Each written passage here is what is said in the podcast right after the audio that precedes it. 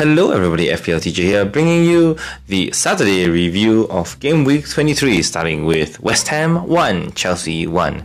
We look at how West Ham continued to deliver with their big game formation, going up against a Chelsea side that continued to attempt to revolve around Enzo Fernandez, this time bringing a whole host of changes around the central midfielder. As well as FPL purposes, we look at Chelsea's potential future with this particular result.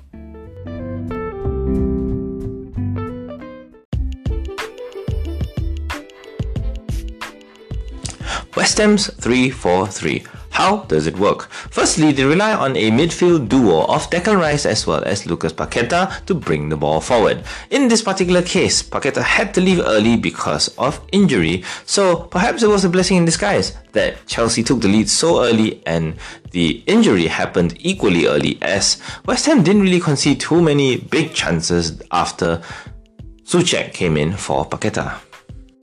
So the midfield four that involved two central midfielders and two wingbacks really acted as a screen, and the real ball-winning hard work came through the two wingers. Jarrod Bowen and Said Benrahma in particular had to work incessantly hard, not just to prevent the ball from reaching Chelsea's midfielders, but to also really attempt to win the ball off them.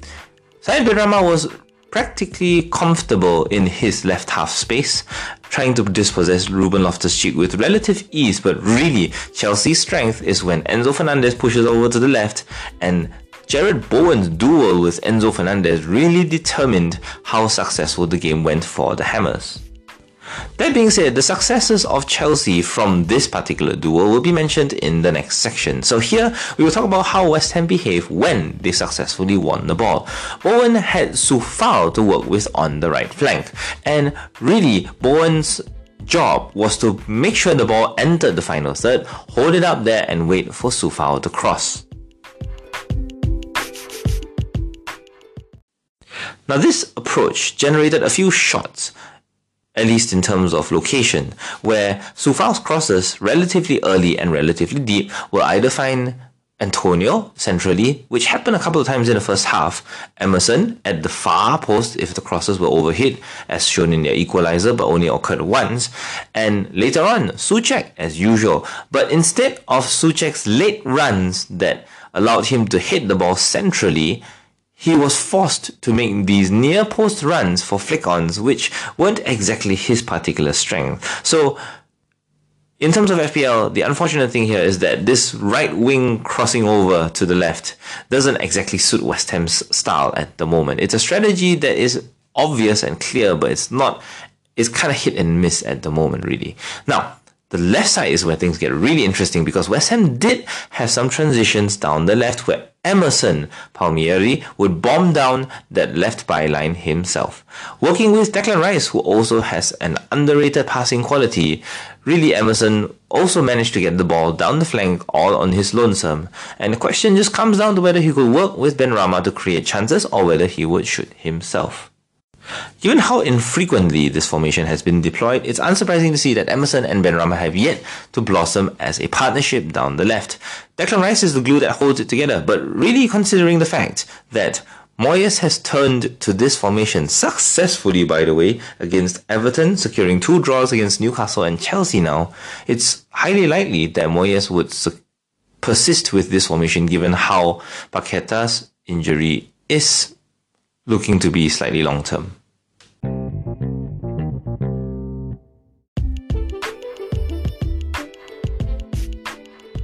Chelsea was starting to exhibit sort of a Team A versus Team B makeup, with Mudryk, Joao Felix, and Noni Madueke now supplementing Kai Havertz up front. This was relatively exciting, at least, compared to, say, the stale but stable Mason Mount, Conor Gallagher, Hakim Ziyech type of player.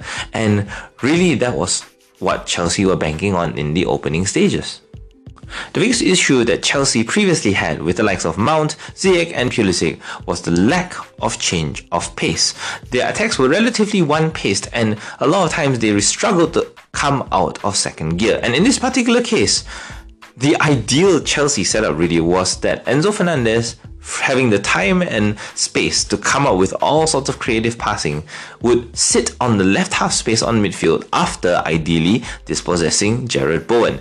He would have Ruben Loftus-Cheek make decoy runs ahead of him, and you would notice that all four of Chelsea's forward, Madueke, Kai, Felix, and even Mudryk at times, all would offer themselves as half space options, basically sitting between West Ham's defense and their midfield. Now, here's where things really become unpredictable because the moment Enzo Fernandez releases the ball, it's actually difficult to tell who would run beyond West Ham's backline and who would actually come short.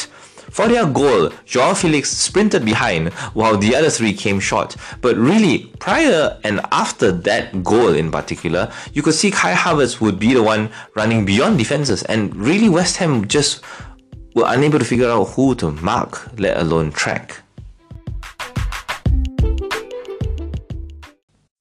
That being said, for FPL purposes, once again Enzo Fernandez was again heavily marked in the second half with West Ham's central midfielders, sorry, their attacking midfielders pushing particularly aggressively on him.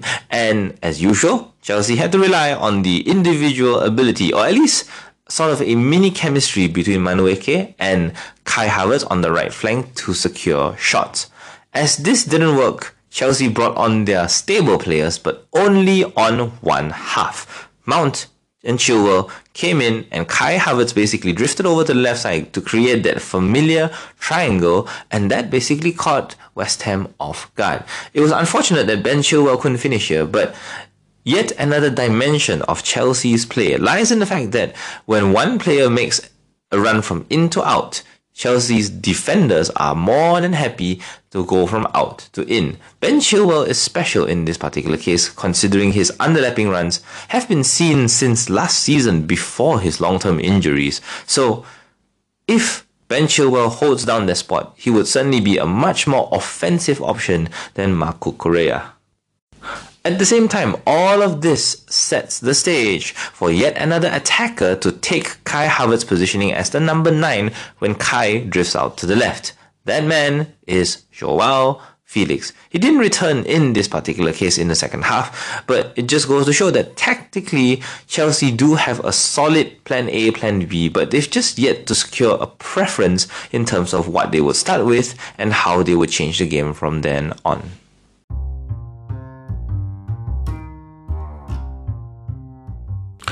At this stage of the season, given the relative stability of the rest of the league in terms of managerial roles, Southampton and Leeds aside, it just goes to show that there is no easy fixture no matter what position you are in the table. So the focus of these next few pods in the coming game weeks will be on how well executed a team's plan A is, how obvious it is, and whether it can secure results ultimately. This is FPL teacher who will review Arsenal's surprise draw against Brentford up next.